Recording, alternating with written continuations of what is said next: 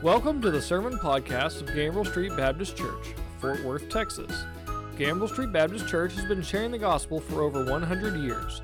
This podcast includes sermons from our traditional Sunday morning service and our contemporary services on Sunday evenings. We hope God speaks to you through this sermon.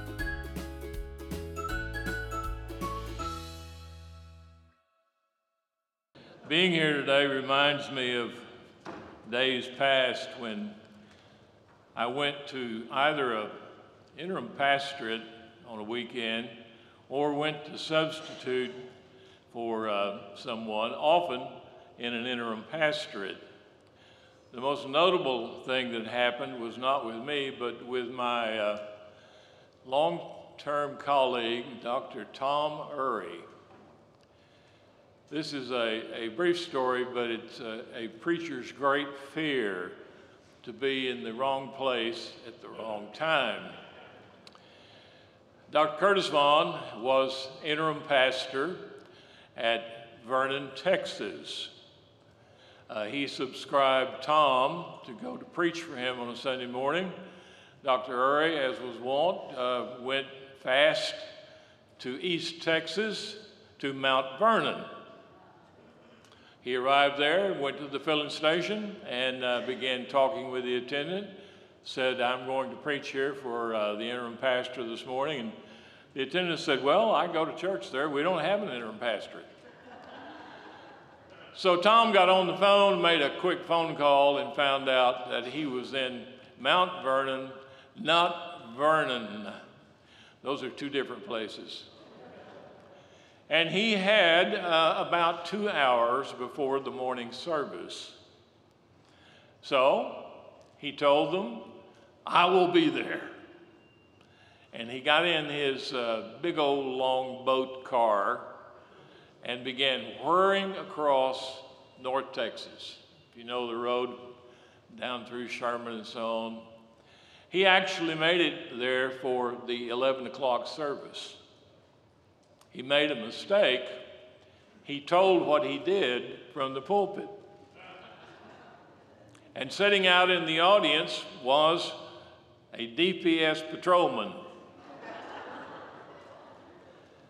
And after the service, the uh, officer came up, met Tom, and said, uh, "By my calculation, you were doing over one hundred miles an hour on average." To which Eury confessed, "Yes, I did." Being the good Baptist the patrolman was, he did not cite him, but gave him a stern warning. So I'm hoping I'm in the right place this morning. I've already uh, done this once today, so forgive me if my mind wanders. Our passage is from Paul's letter to the Romans, chapter eight, verses five through seventeen. And if you have your Bible, you can look there. I'm reading from the English Standard Version of the Scripture.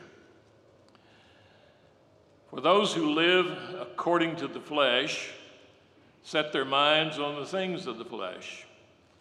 But those who live according to the Spirit set their minds on the things of the Spirit. For to set the mind on the flesh is death, but to set the mind on the Spirit is life and peace. For the mind that is set on the flesh is hostile to God, for it does not submit to God's law. Indeed, it cannot. Those who are in the flesh cannot please God. You, however, are not in the flesh, but in the Spirit, if in fact the Spirit of God dwells in you. Anyone who does not have the Spirit of Christ does not belong to him. But if Christ is in you, although the body is dead because of sin, the Spirit is life because of righteousness. If the Spirit of him who raised Jesus from the dead dwells in you, he who raised Christ Jesus from the dead will also give life to your mortal bodies through his Spirit who dwells in you. So then, brothers, we are debtors not to the flesh to live according to the flesh. For if you live according to the flesh, you will die. But if by the Spirit you put to death the deeds of the body, you will live. For all who are led by the Spirit of God are sons of God. For you did not receive the spirit of slavery to fall back into fear, but you have received the spirit of adoption as sons, by whom we cry, Abba, Father. The Spirit himself bears witness with our spirit that we are children of God. And if children, then heirs, heirs of God and fellow heirs with Christ, provided we suffer with him in order that we may also be glorified with him. This chapter begins with no condemnation, it proceeds with no accusation, and it ends with no separation. Paul has been speaking of those who are justified, the blessings that come to them. In chapter seven, he speaks of the struggle of the believer with the law. In Romans seven, he uses the word I fifty-one times. In his soliloquy about his uh, chaos in keeping the law of God in his mind, but doing the will of his flesh, he never mentions one time the word spirit. But in chapter eight, he says spirit twenty-two times. And if you look in your uh, translation, you'll notice that spirit is capitalized in nearly every instance, except perhaps in verses fifteen and sixteen. Uh, it's clear that in verse sixteen, when he says our spirit, it's lowercase human spirit. But uh, many, including myself, think that all the other uses are to be capitalized. This is a reference to not human spirit, but to the Spirit of God. Now, Baptists aren't too keen on spirit. I have a little book entitled The Shy Member of the Trinity. And it must have been a Baptist who wrote that. Because about the only time we have talked about spirit is something that falls into excess. We have cycles of gifts of the Spirit kinds of things, and when those happen, there are conferences, and people write a few more small books, and uh, preachers get invited to speak at these kinds of conferences to head off something that's untoward, speaking in tongues or Pentecostal outbreakings. We have not been keen to describe the Spirit of God. So one of the things I want to try to do today is to show how the Spirit of God is in fact the very foundation of being a Christian. That you cannot be a Christian unless you know the Spirit of God. That you do not live your life under your own steam, under your own uh, power, but in the power of the Spirit of God. In this uh, section of the first seventeen verses of chapter eight, he speaks of the Spirit as the one who liberates us from the rule of sin and death. Then he describes the Spirit as our empowering, our uh, enabling to defeat the mind of the flesh, the power of sin in our lives. And then he goes on to say that by the indwelling Spirit we also have fellowship with God and Christ, that the indwelling of the Godhead is the work of the Spirit in our lives. And he closes by describing how the Spirit makes us into one family. We are adopted into God's family by the work of the Spirit. For Paul, the distinction between the Father, the Son, and the Spirit is almost blurred. They are distinct, but in our lives, the coming of the Spirit is also the coming of the Father and of the Son. Apart from the Spirit, there's no such thing as a Christian. So let me try to uh, unpack each one of these ideas. The first is the Spirit enabling to defeat the power of the flesh. This is verses five through eight. There are two phrases that occur throughout these verses. After the flesh, verses four and five. After the Spirit, in verses four and five. Then things of the flesh, things of the Spirit, the mind of the flesh, in the Spirit, in the flesh. The term flesh is not just physicality, the physical body. It is a power associated with human beings, but it is the power of the lower human nature. It resides in and with each one of us. He describes it with a strange phrase, the mind of the flesh. That is, there is a leaning, a uh, guidance, a motivation that comes from the lower side of human nature. And it can break out and rule the life of a person. And the word mind has uh, a little Greek root in it, phren, P H R E N, which is a word for the top of the brain. So if you go to a phrenologist, that person rubs their fingers over the wrinkles in your head, I guess to determine what you're thinking. So to be minded is to take a studied decision to be one way.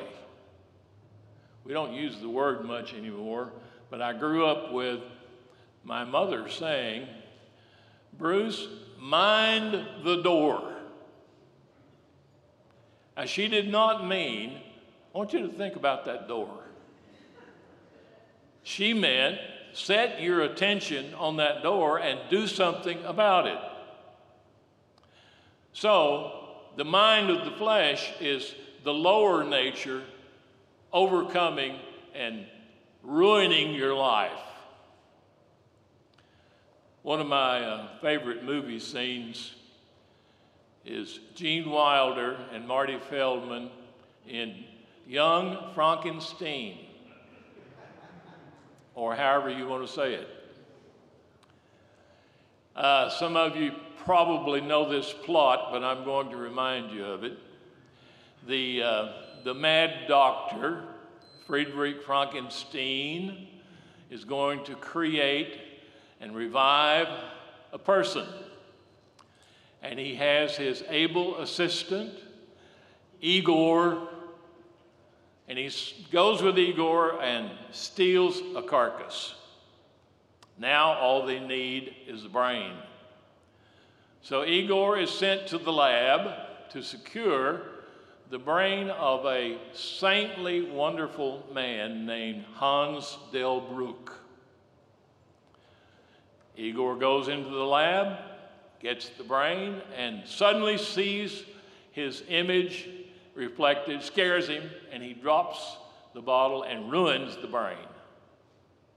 So he picks up a second brain, carries it back to the mad doctor, and they build the monster.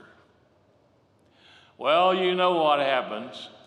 The monster runs amok, starts destroying everything, and the mad doctor finally decides he's got the wrong mind, so he, he gets hold of Igor and says, "What brain did you get?" And he said, "Well, I got a different one." And then he says, "What was the name of that brain?" And he said, Abby. Abby? What was his full name? It was Abby Normal. You put abnormal brain into this man's head? Yes. It's bad to have a wrong mind. And you know, this week I've heard several people ask, how could anyone do such a thing? And you put whatever you want to after the thing, whether it's killing or whatever else it is. We cannot accept the fact that a person can be ruled by the sinful nature. The Spirit of God enables us to defeat the abnormal way of thinking. It is the heart of Christian decision-making. It is the moral compass of your life. Helps you to act the way you're supposed to. And Paul is very clear. If you have a mind dominated by the flesh, it can absolutely destroy you. It ends in death. It's an analysis of a world that does not know the Lord. In other words, their heads are not screwed on straight. Bad things happen. And that is his warning, that we should mind the Spirit of God in our lives. In the second place, he makes a rather astonishing statement in verses nine through eleven, by the indwelling of the Spirit, we have also the indwelling of Christ. Notice uh, those three verses and what he says in succession. The Spirit of God indwelling, having the Spirit of Christ, Christ in you, the Spirit of Him who raised Jesus, indwelling.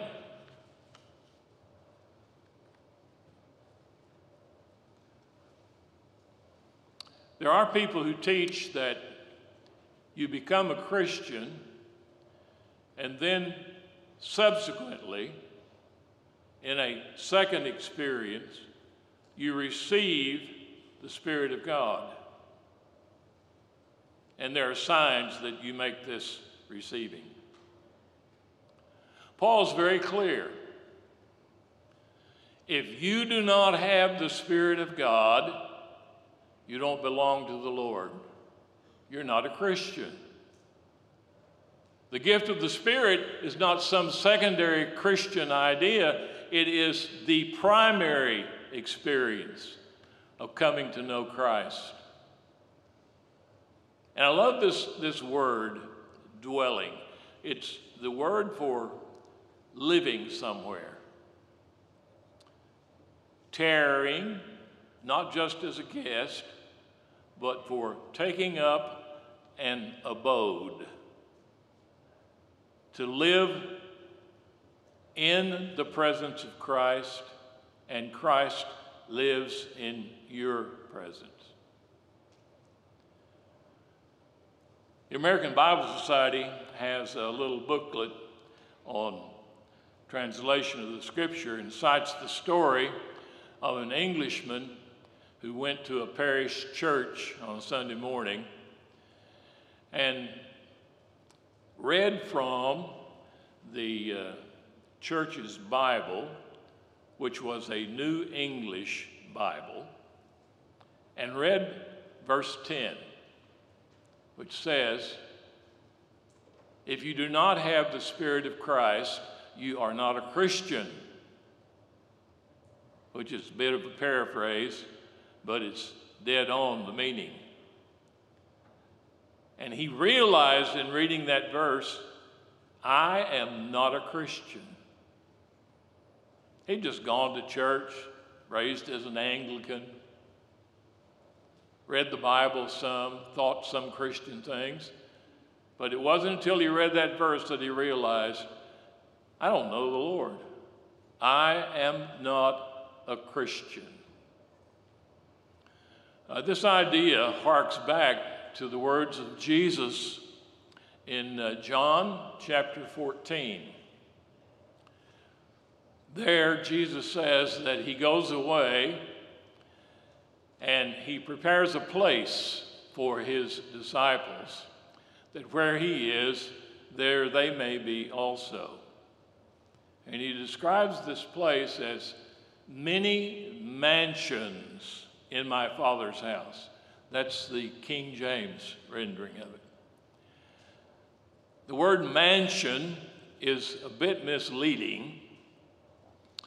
It's based on the Latin word mansio, which is a term used of an overnight stay. A Motel Six, if you will.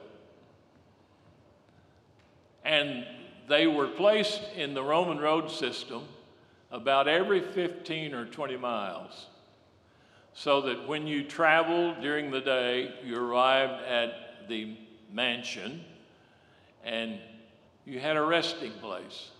So the word itself means a resting place, an abiding place. Well, the surprise in John fourteen is that in verse twenty-three, Jesus also says, the Father and I will come to you and make our abiding place with you. Same word.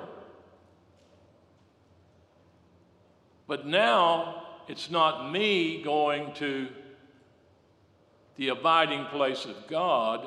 It is God coming to abide with me, a dwelling with me. And that's Paul's language. He does not use that word, but he uses the same idea. That the Christian receives Christ, and Christ remains with that believer and dwells with the believer. And there's two sides to this. You are in Christ, that is, you belong to him in faith. But the other side is very important. Christ is in you. And would it surprise you to know that that is Paul's favorite phrase? He uses it over one hundred eighty times. Christ in you. The Spirit brings the indwelling of Christ. You're no longer by yourself. You have the Spirit of God in your life. And lastly, Paul underlines the fact that the Spirit adopts us into God's family. This is verses twelve through seventeen. What bulks large in this section are the terms for family. Verses twelve through seventeen. Brothers, sons, sonship, father, children, heirs, and co-heirs. The Spirit creates the family of God. And he does so in several ways. First, there is a family obligation. Our debt is no longer to the flesh, but it is a debt to the Spirit of life. We are debtors to the Spirit. Our obligation is finally eternal life, continuing to live in the Spirit is to receive eternal life. Then a family identification, verses fourteen through sixteen. These are the evidences of being in the family. One, guided by the Spirit. Those who are led by the Spirit of God, that is, navigate their way through life, led by the Spirit, are members of the family. Under the control of the Spirit of God, you have a personal guide in life. Secondly, you're adopted by the Spirit. Not bondage, but the freedom of sonship, adoption. The Jews did not adopt children. The Romans did. And they had a term which they used, whether it was a son or a daughter, and they called it sonship, huiothesia. It's a word a little bit like our word fellowship. There are men and women who receive fellowships. In fact, I have not heard of a woman objecting to the word and thereby turning one down. It can cover both. And in Roman legal terminology, when this ceremony happened, it was called sonship. I notice Paul mentions also children as well as brothers. So he's not trying to make a distinction whether male or female. He is simply saying that there is this process by which you are brought in to the family of God. That is adoption. How do you know that you are adopted? Well, you can cry out the word Father, Abba, which is not a Greek word, it is not a Latin word, it is an Aramaic word, a Hebrew word.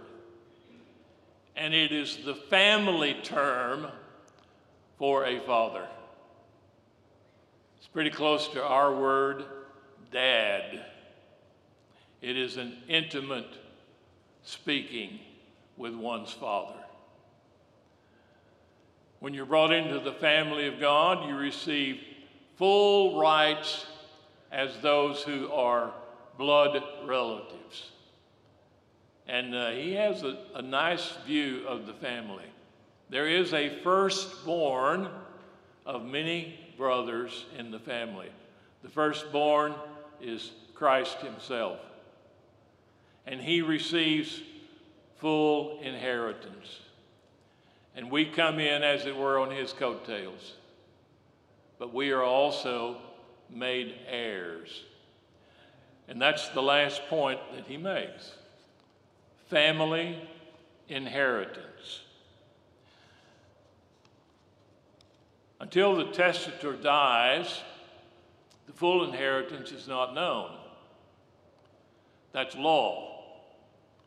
But in grace, the full inheritance is now given to all the members of the family.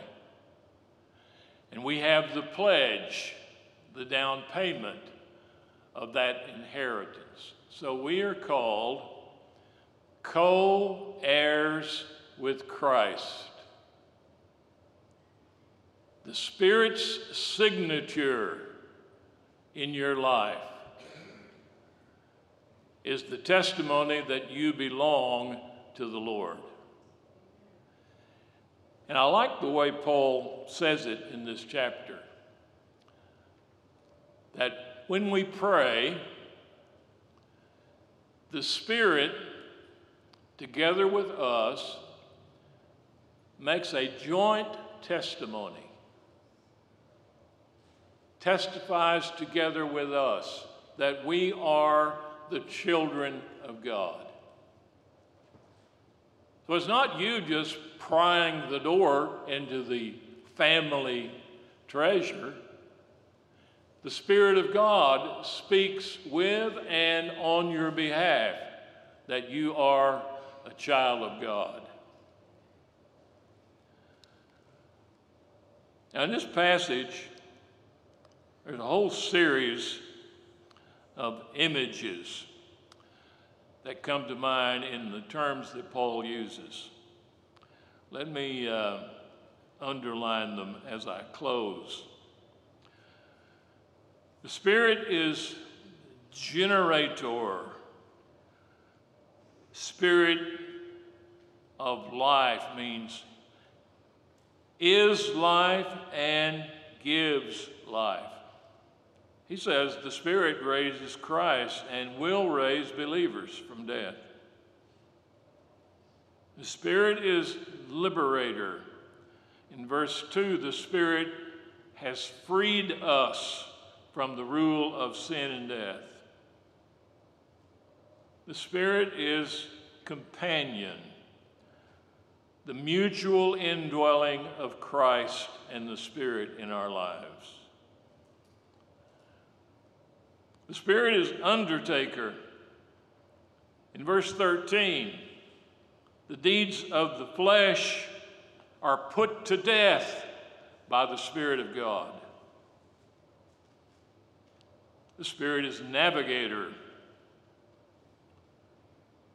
Believers are led by the Spirit.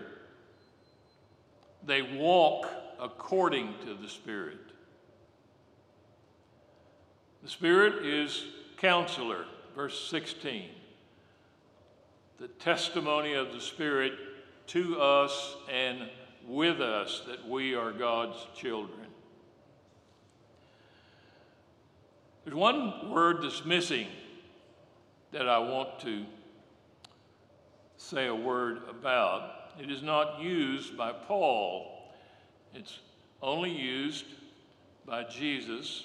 And then in First John, it is the word paraclete, paracletos. It means one who appears on the behalf of another, a mediator, an intercessor, a helper. In translations, it is translated counselor, helper, advocate, and famously in the King James Bible, comforter. Well, we might add some other terms like solicitor or barrister or advocate. But I found no instance in any translation or any commentator that uses the word that is proper, lawyer. That's what it means. Tells you something about our dislike for lawyers. If I had put the word the lawyer of life in this sermon title, you would have thought, what in the world is he talking about? But in fact, the role, the proper role of the paracletos, all of these things that Paul describes. He comes in beside you in life and helps you with the day-to-day of everything you do. We want to close this morning singing, I Need Thee Every Hour, and Oh How We Do, hymn four oh four. If you have uh, a decision you'd like to make publicly, I'll invite you to come when we stand to sing. The Lord has spoken to you in a special way. If you have even interest in uh, joining this fellowship of work, you come as we stand together and sing.